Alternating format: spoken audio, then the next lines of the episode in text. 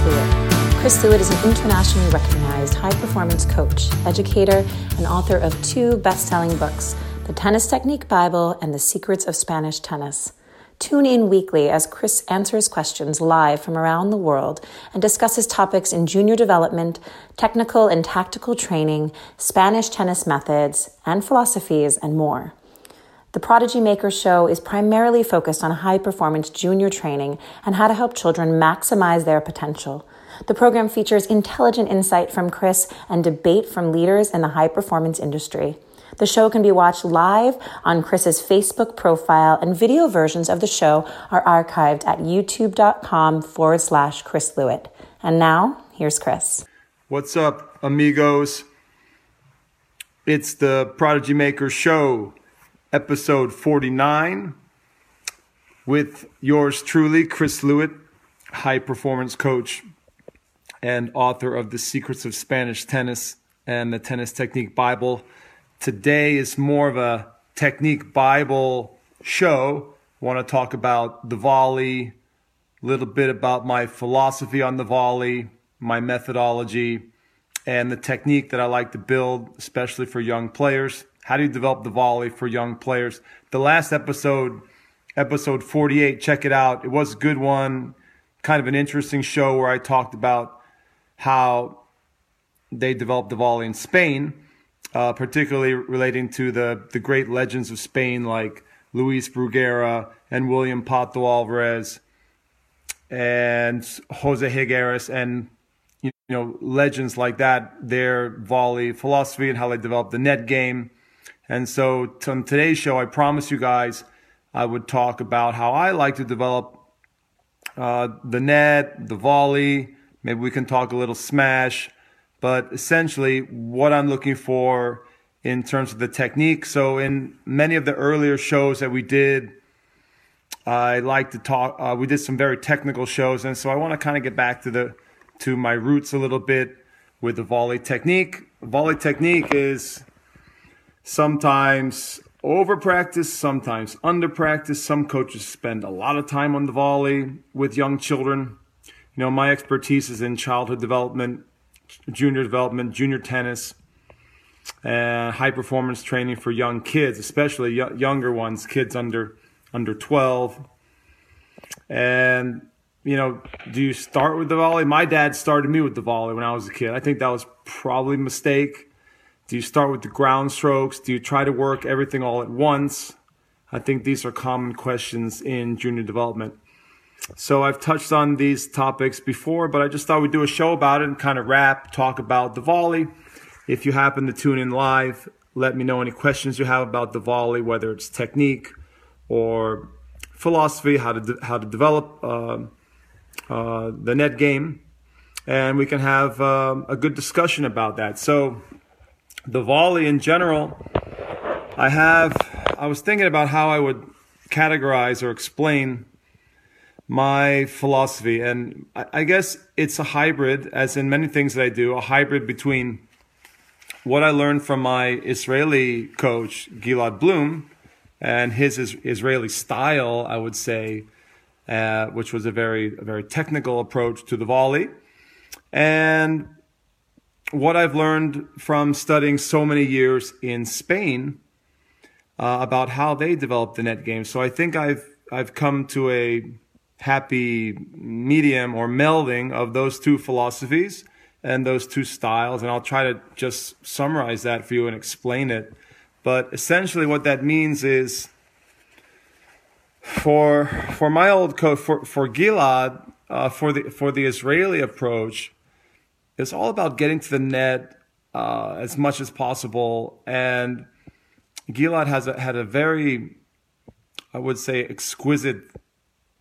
I don't want to say complicated, maybe uh, like like um, yeah, a little bit complicated style to the volley uh, method, where Gilad wanted a very slice volley, a volley with a lot of underspin, and you have to have the pretty much a complete game at the net. You have to have every shot in terms of uh, sharp angles, drop shots, uh, half volleys, reflex volleys, and half uh, approach half volleys, mid court volleys, and of course swinging volleys. So the idea was you use uh, you take the ball in the rise, and you you your goal essentially in a point is to transition to the net and finish points at the net. It's very aggressive, and I think his uh, aggressive style and his his uh, technical approach was was very exquisite and a little bit complex. A lot, a lot of details with the the volley form.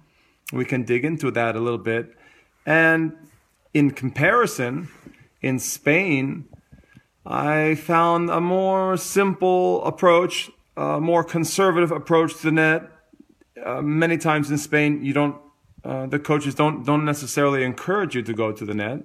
The net is valued, but only after spending a good amount of time on the baseline, structuring the point there, and sometimes you'll just win the point there. So I think there's a very different uh, philosophy in general. It's important for coaches and players and parents to understand uh, the difference and where they are in that spectrum. So, are you going to build a player whose main goal is to dominate the net, uh, to take every ball early and attack, uh, a la Roger Federer, especially in his uh, later incarnations here uh, as he gets older? Or are you going to try to develop a player who's primarily a baseline player who will take opportunities to move to the net to finish points, but is also, but it's not necessarily looking to do that as a general overarching meta strat, uh, strategy. Um, so a, a baseline player who hits a big shot and moves forward and finishes is different than someone who, who is actively trying to win dozens of points in a match at the net, uh, including going to the net behind the serve, which is also something we, we could maybe discuss because the serve is, uh, the serve and volley is very much uh, now um, pretty rare strategy. I, I think that it has a chance to come back but what we've seen in the last 10 or 20 years is uh, many professional players and players at all levels um, moving away from the net, uh, uh, going to the net um, much less frequently. So that's that's been a big trend on at the top level, and it's I think that's also filtered down to lower levels as well. Maybe not at the club or recreational level, but certainly uh, higher level junior and college tennis as well. So if I have a little kid in front of me, maybe an eight year old or a 10 year old or a 12 year old, you know, when they're young, I, I really don't spend that much time on the volley. For a, a little kid, I, I want to make sure they have a complete game, but they don't have to get there by eight. They don't have to get there by 10. I'm speaking in generalities here, but in general, I want players to be comfortable at the net. I don't want my players to have any fear of the net. Uh, but I also want to work within their personality. So, that being said, sometimes you have a player who is very gung ho and aggressive, and they love to create, very creative uh, type players. Sometimes I call them magicians. And they, from a very young age, even five, six, seven, eight, they love the net. They want to be there, creating, volleying, attacking. And when I see a special kid like that, I I tend to play, do a little more network with them. But in general, most kids who are kind of who are not really magicians in that respect, they're not creative, artistic geniuses. You know, I can think of this one little boy who I coached recently, Ty Ty Switzer who is a number one player in the East here, and he's now on the ITF circuit, and he has uh, big goals for the Pro Tour in mind. And amazing, talented kid. And from eight or nine years old, he always had great hands, always had good volleys, and I nurtured that. I was not foolish enough to say, "Oh no, no."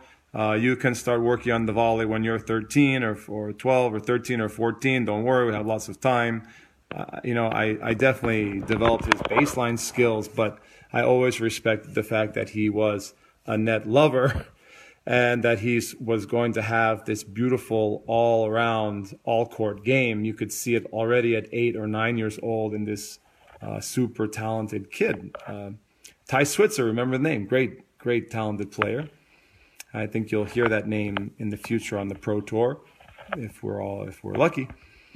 And at the same time, I think for most kids who are not really magical like that, they they don't need to spend 50% of the time at the net. You know, I see it's a big mistake that coaches make developmentally, parents too. I think they spend too much time at the net when the kids are young and their ground strokes and footwork are not fully formed. I'm a huge believer and it's probably the Spanish influence, all the all the studying I've done there over the years in Spain, where I want to see a young player who moves well.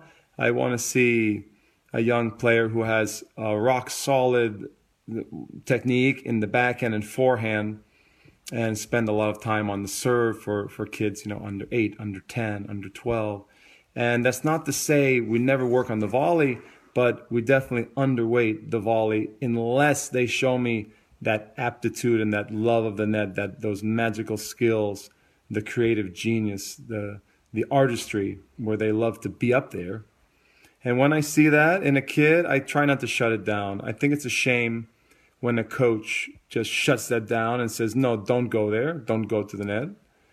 Uh, but at the same time, I think for most players, they need to understand that tennis is uh, a game that is is built from the baseline. To be a top junior player, you have to have, uh, almost without exception, uh, strong, consistent ground strokes. You have to move well. You have to be able to run well and position well.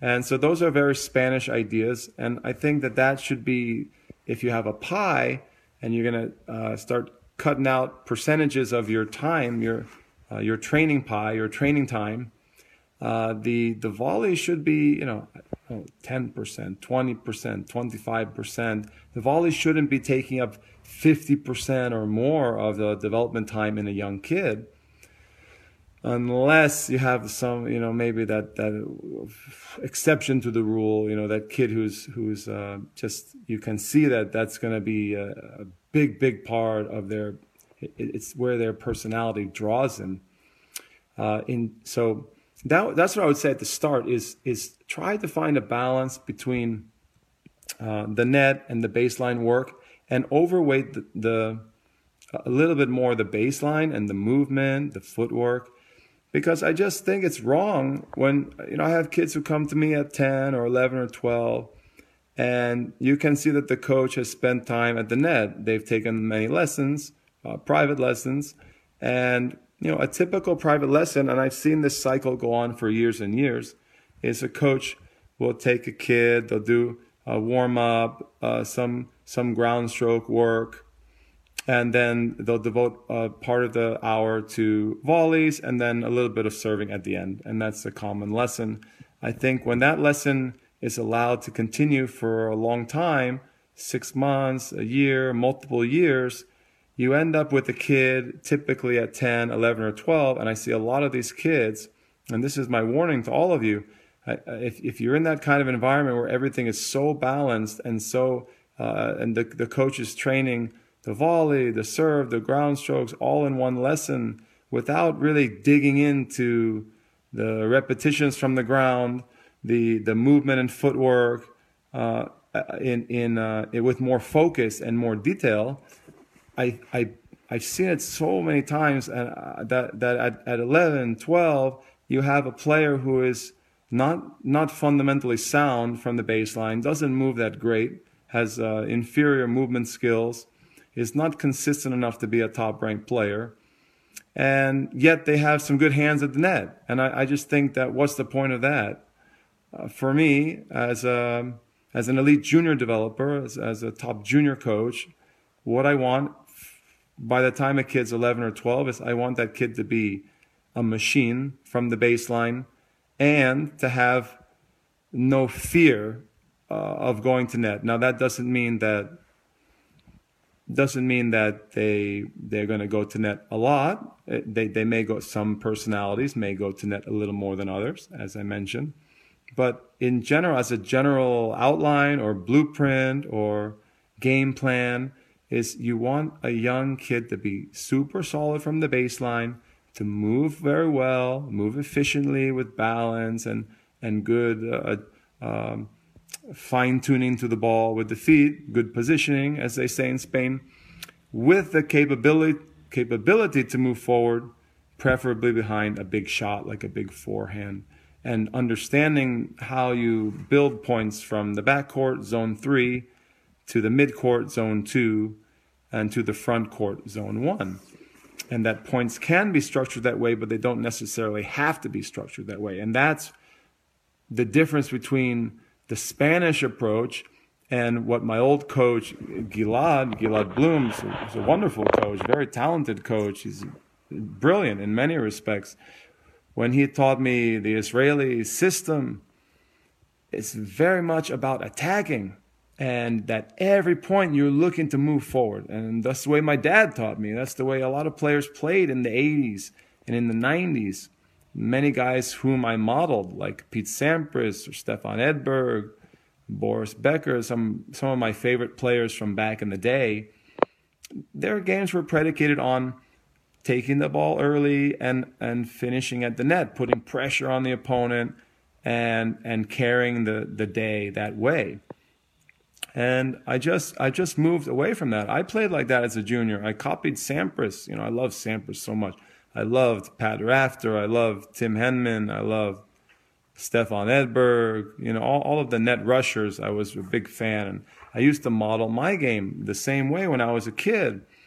And I've moved away from that both for my own game as I got older and started training in Spain. and became a much more all around player. And I'm so happy now that I can play well from the baseline and build points and win points in multiple ways. And and um,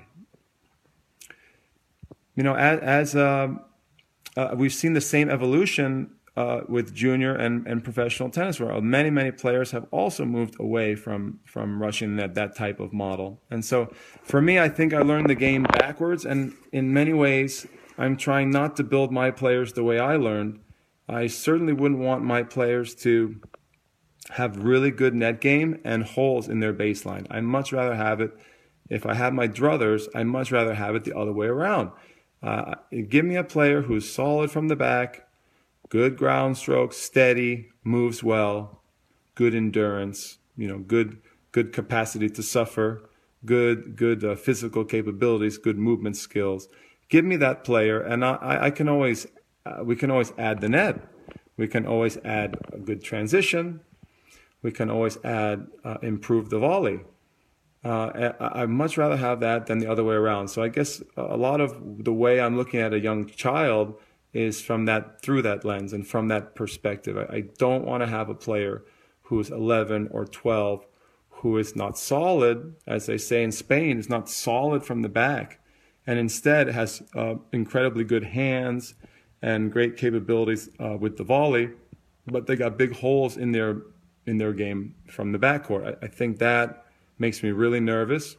And to be honest, I think that makes a player very nervous. That that that builds, uh, unfortunately, a lot of anxiety in a kid. So a kid who knows that they're not that consistent from the back, they don't know how to rally. They're not capable of rallying five or six or or eight or ten shots. When a player knows that, in, in intrinsic inside of them, in, in intrinsically, in in um, deep inside their soul they they they it's it's anxiety producing because you know that you have a limited um, amount of shots that you can make and you you're forced to rush that net uh, especially as a kid if you're smaller very difficult to rush that. A lot of pressure on your shoulders to try to win point after point after point uh, that that way.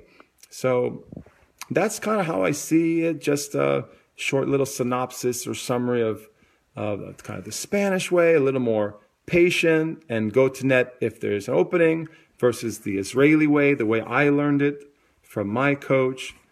And I definitely try not to teach the way I learned or the way I learned from my dad. Attack, attack, attack. Go to the net. Every point should finish at the net. You should try to strike first. The, the player who rises to, to the net is usually victorious. You know, that sort of approach versus, no, the Spanish approach. No, no, the net is good.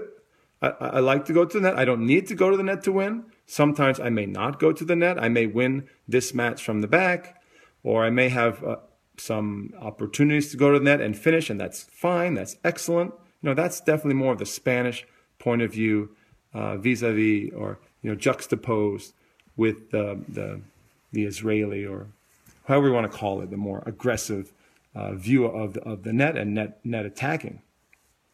So in terms of the technique, because I promised a little bit of technique today. Well, technique can get you get into a lot of debates about technique, but when I have a little kid in front of me, we got to make sure number one the, the grip the grip is good. There's usually one grip on the volley, um, the serve grip, uh, so it's it's typically a continental grip. Uh, some players have a small shift with the forehand volley. I usually try to get uh, one grip just to make things simple and to save a little time. But you should be aware that some players have a subtle shift, maybe in the in the heel pad, uh, not not very severe, and and you should be aware that some players will hit more of a, a flatter type volley versus a slice volley. And I think that is the big question you have to ask yourselves as a coach or a parent is do I want my kid to have more of a underspin volley that skids or do I want them to have more of a uh, flatter volley where I where the, the impact is more direct and and um, I actually wrote an article about this for Tennis Player magazine. I think it was published last year in John Yandell's Tennis Player magazine, whom I'm, I'm, a contributing editor there. I've written many articles for Tennis Player, which is a great resource, by the way, a great technical resource. And I tried to break it down. I think you have to decide, and you can sort of find the middle road too, but you have to decide am I going to te- teach a, more of a slice volley? uh, where I, I focus on underspin. I want my players to get good underspin or, or more of a, a, flat, simpler volley. And that's why I mentioned that the Israeli volley that I learned was definitely more of a slice volley, where you try to cut the ball and get a lot of backward rotation on the ball. And typically it's almost more of a, ch- a little bit more of a chopping action, high, higher, high to low with an open racket face. And that's why I mentioned it's a little more exquisite. Maybe it's a slightly more complex technique, as opposed to being more of a, a blocking action where the, the racket face is more square to the ball and you're just making impact and, and it can be quite powerful, but, but essentially a, a flat style. And I think there's some room for middle ground. And what I usually do is I take the player, I try to get them to impart underspin because I think that underspin is important for the control of the volley, and also it helps the volley uh, skid and die, and you can you can apply different. Um, what they say in, in billiards, you can different effects. You can apply different effects to the ball, different um, different types of spin. You can apply side spin, back spin. Uh, you can also, of course, hit topspin volleys. I'm a big believer in the topspin volley, which is something that I I definitely learned uh, in the Israeli system, but but in the Spanish system, it's a big deal to take the ball out of the air with topspin. So I, I think for me, I, I, lean towards teaching players how to spin the ball uh, with their volley. So that is, uh, they should have a topspin volley, especially young kids, because young kids get they get moonballed a lot, and the topspin volley is a great way to mitigate uh, a moonball strategy, an opponent who's utilizing a moonball strategy. So that's one thing, just tactically. It's good to have when you're a kid. And I just think philosophically, you want a player to be able to do any type of, to do any, uh, to manipulate the ball, just like a cue ball in billiards, to be able to manipulate the ball with different spins at the net. So that means you might, they might uh, use their wrist to cut the ball sharp angle or Sometimes when the ball is coming at your body, you have to cut across the ball with inside out spin. There's outside in spin, so it's kind of it's like different side spins on the ball, and a good fundamental backspin on the ball when um, you have a, a standard volley. And then what I try to do as a middle road is I tell my players if the ball is coming very fast, you can just set up the racket face more square and, and utilize more of a blocking action. You can hit that one a little flatter. So for me, I've tried to find, I always try to find a middle ground you know, a, a synthesis rather than just taking one position or another. And that's sort of the happy medium that I found. We try to get a good slicing volley, and I teach that to the youngest kids. We try to get some underspin on the volley. I teach them about slice. So that's a little more, you know, it's a little more advanced than, than I think most coaches teach the volley. I, I definitely teach it in a, more, a slightly more complex, exquisite way uh, a detailed way. Uh, I don't like to do just simple like punching, blocky, uh, baby stuff with with young kids. I like to challenge them and teach them about how to use their wrist to manipulate the ball. Uh, at the same time, I, I, respect coaches who teach a simpler blocking volley. Tony Nadal is one of them. We talked about it in the last show, where he really believes in just that simple uh, flat volley with ex- uh, extending through the ball, accompanying the ball following the line of the of the ball. And you know, that's okay. Every coach is a little different, but for me, I'm partial to that Israeli approach, that beautiful, slightly complex volley style, uh, learning how to apply different spins with the hand. I think that's uh, there's a beauty to that, and it is an artistry to that that I want my players to learn. Uh, that being said, what else? When I have a young kid in front of me, I, I work a lot on the feet, you know, and it may be a Spanish thing or, uh, you know, I, am obsessed with the way the legs and the feet are working. In Spain, they, they work a lot on rising up to the net. They use that terminology a lot, which I like. Uh, rising to the net. So you rise up after a good shot, like a big forehand, you rise up and you try to pause with the good split step. Una pausa. Tony Nadal talks about it a lot. You rise and then you pause and then you move for the volley. And I think that rhythm of the feet, that sequence, that, that timing is easy to describe. And some of you may be listening being like, yeah, duh. You, you move forward, you split step, you volley. But in my experience, especially with young kids, that movement sequence needs to be honed and practiced a lot. A lot of repetition on that, on, on those, those footwork sequences starting from the mid court,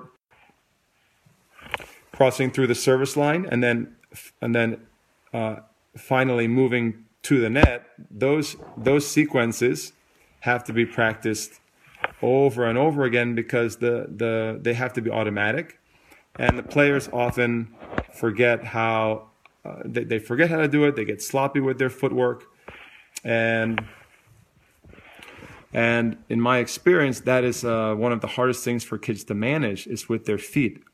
When do they split step? We talk about the split step all the time.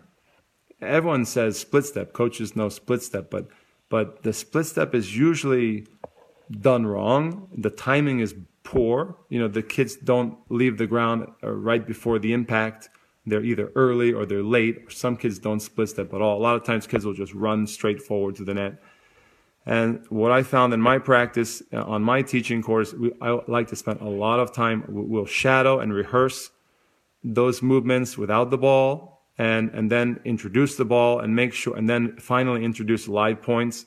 And I make sure I watch the players really carefully to make sure that they're when they do choose to rise to the net, they're they're executing that sequence of steps very well, and they're timing the split step. They're pausing. They're not just running through shots.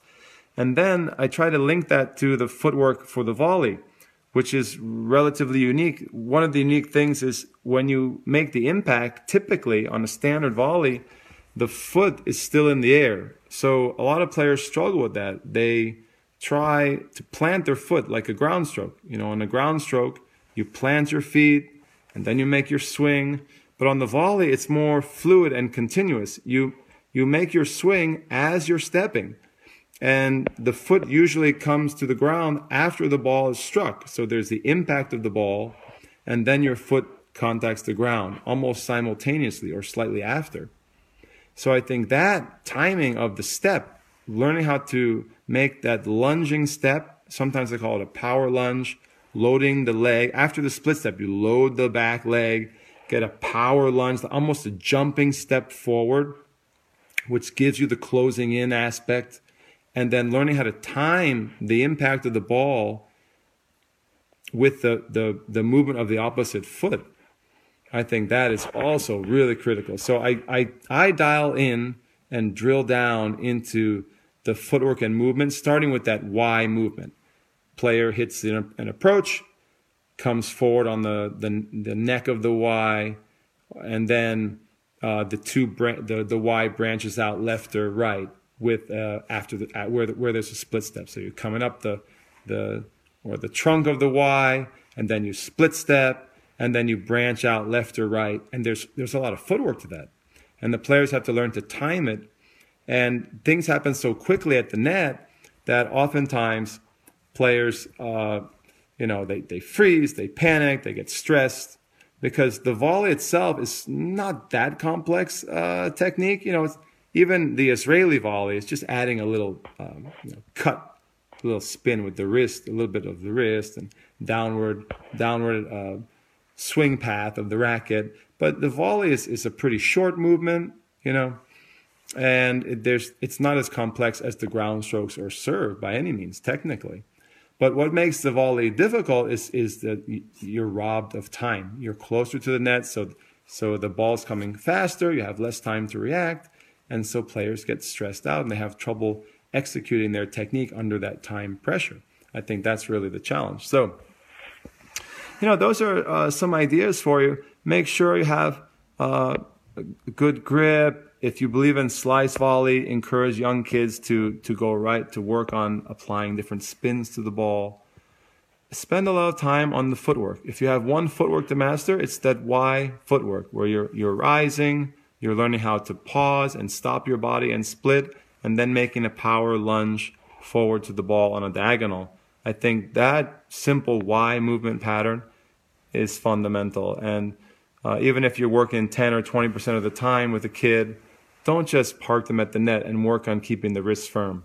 You know, don't make those silly, don't do those silly uh, country club type uh, volley lesson, you know, lessons and, and giving let uh, volley give out those volley tips. You know, firm wrist. Yeah, of course, firm wrist. You know, uh, um, don't just have your players stand statically. Make always work on the flow because that's what they're going to need in singles and, doubles too. To some doubles is a little more lateral sometimes, but you know the players are going to need to learn how to flow from a ground stroke forward, time a split step, and then make another flow on a diagonal with the power lunge. And to me, that's where the rubber meets the road. That's the critical element of footwork to practice, though it involves the, the running, the splitting. Sometimes the split technique is not good, like the player's too narrow or they're not on their toes or their balance could be off when they split. And then work on the timing of the lunging technique where they're making the impact at the appropriate time. You know, those are some of the most important uh, uh, footwork and technical aspects. I think it's a myth that there's no swing. I, I get that a lot from kids. There's a there's there's no swing on the volley, right? You just block the ball. I mean, that's not true at all. It's never been true. I believe in, in being honest with children. You tell them, look, the volley is uh, there is a swing, and the kids oftentimes will, will, will look at me like, whoa, what do you mean? Yeah, there, there's a swing, and and depending on the speed of the ball, you need to adjust your swing to the speed of the incoming ball. I mean, th- I think that's a much more intelligent way to describe it to a kid. Rather than just saying, volley means you stick your racket out and you just go big hand and block. You know, I, I, I don't like that. It's too babyish. So, my recommendation is, is to explain to a kid that you have these parameters and you have maybe uh, 12 or 18 inches. Uh, for a typical volley swing, which is a short swing, you try to extend through the line of the shot the Spanish way. You know, accompany the ball. Don't chop downward too much, like vertically down. Go downward on an angle, but keep extending out to the target. Definitely try to keep your wrist firm. A lot of kids real struggle to keep the wrist firm, but that should be in the context of movement, a dynamic, dynamic movement, a dynamic uh, lunging to the ball, dynamic dynamic footwork. You know, not just standing statically and working on keep the wrist uh, firm. Uh, unless you have a kid who who's really struggling with their their um, strength in their forearm, I do have some good drills for uh, learn for a kid uh, getting the reps to keep the the wrist more solid. But but that's like a specialty case. In general, try to keep things dynamic. Focus on the feet and focus on the feet in coordination with the the handwork. The the backhand volley. Typically, the hands move away. The hands break apart.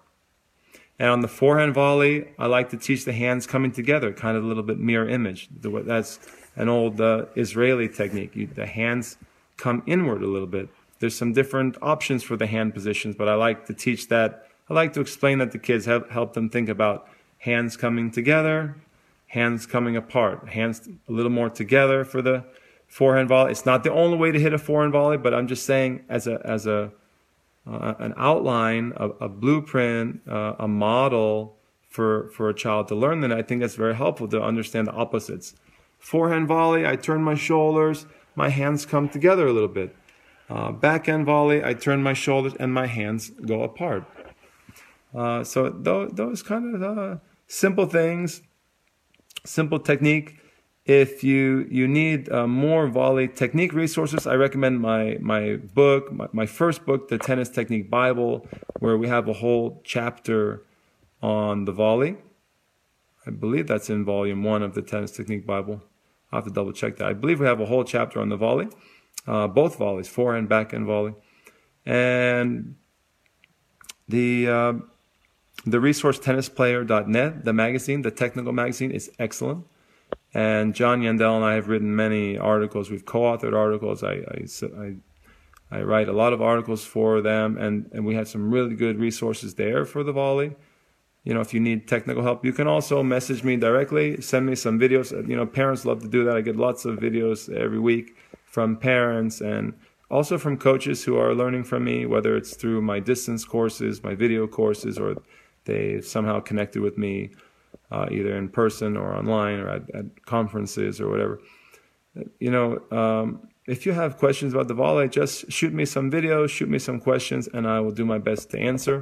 Because there, obviously there's a lot of technical nuances, and I didn't want to make it a dreary podcast. You know, uh, uh, I just wanted to touch on some of the the elements that I, I love to work on um, with my students. But there are many uh, smaller details that I, I can't cover in one show.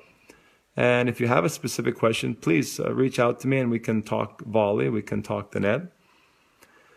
Uh, I wanted to close and just sort of mention that the the the era of serve and volley, I don't know what's going to happen. It, it's over, and I have I really hope it, it comes back in some form because I miss the the the stylistic matchups. I miss that you would see a serve and volley play a baseline player. I thought it added a lot of color and entertainment to the game. It's fun to see different styles, similar to MMA, where it's fun to see a wrestler fight a boxer. It's fun to see a jiu-jitsu guy challenge a kickboxer or what have you. In tennis is always I, I, one of the things I loved about tennis as a kid is you'd see these different stylistic matchups, and I think that's something sorely missed in today's game. So I have a hope that the serve and volley can return. I don't know if it's going to require the the the balls to get faster again, the the courts to get a little faster. I'd love to see more variety in court surface uh, speed.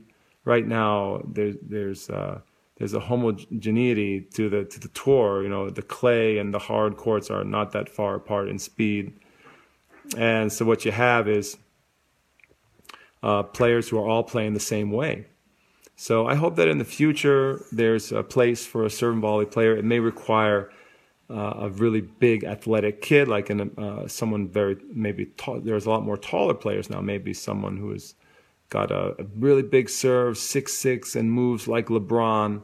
You know, it may require a better athlete to make it happen, or it may the tour may have to make some changes to the speed of the core, the speed of the balls. You know, the uh, the balls have, have, a little bit less uh, compression now, and then they're they're not traveling as fast, and you know, so it, some of it may be the environment of the game, and and some of it may be the athletes may have to step up. A bigger, more explosive athlete may have to step up and make uh, the serve and volley popular again. But I, th- I think it's not out of the realm of possibility, but certainly in the short term, we are not seeing many players who are are moving to net behind the serve that much. But you, you are seeing more players trying to shorten points and, and are, who are quite successful at the net. So I'm encouraged by that. But but remember, uh, as a final thought, the baseline is the priority. Don't let a kid go through the junior years with holes in their baseline game. Don't sacrifice a baseline game to the net game. If a player wants to have a good net game, you can bargain with them and tell them, hey, no problem. Let's work on your net game. But you need to be solid from the backcourt too. You have to have both. Do not let a kid grow up with big holes in the baseline game. I repeat, do not let a kid grow up with big holes in the base. Creates a lot of anxiety, a lot of stress. It's fine to work on the volley, but not not to to uh, the detriment of a solid baseline game. So look out for the magicians. If you have a magician in uh, who you're working with or uh, you're, you're you're training, that kid is going to want to play a little more at the net and honor that. You know, um, cherish that and, and nurture that. However, even that magician needs to learn how to be solid from the baseline. That will give them a lot more confidence and give them more tactical options also when they play. So, great show, guys. I look forward to seeing you in the next few weeks. we have um, more shows rolling out here in the new year, 2021. Happy New Year, everyone. This was the first show of 2021. I promised you the volley episode. I hope you enjoyed it. So we are going to do some, I have some interesting show topics coming up. I will share those with you very soon. Thank you for supporting the show. Thank you for your likes and your, your thumbs up and your recommendations. Thank you for sharing the show with others. And remember, you can find me at chrislewit.com. You can find me at prodigymaker.com, which is my blog. If you're interested in following my, my writing or my, what I'm doing with, with uh, my coaching or uh, what's happening with the academy in Manchester, Vermont. Just you, you can follow me in many ways on socials. I appreciate the support. I appreciate you um, taking the time to listen to my thoughts on on junior development.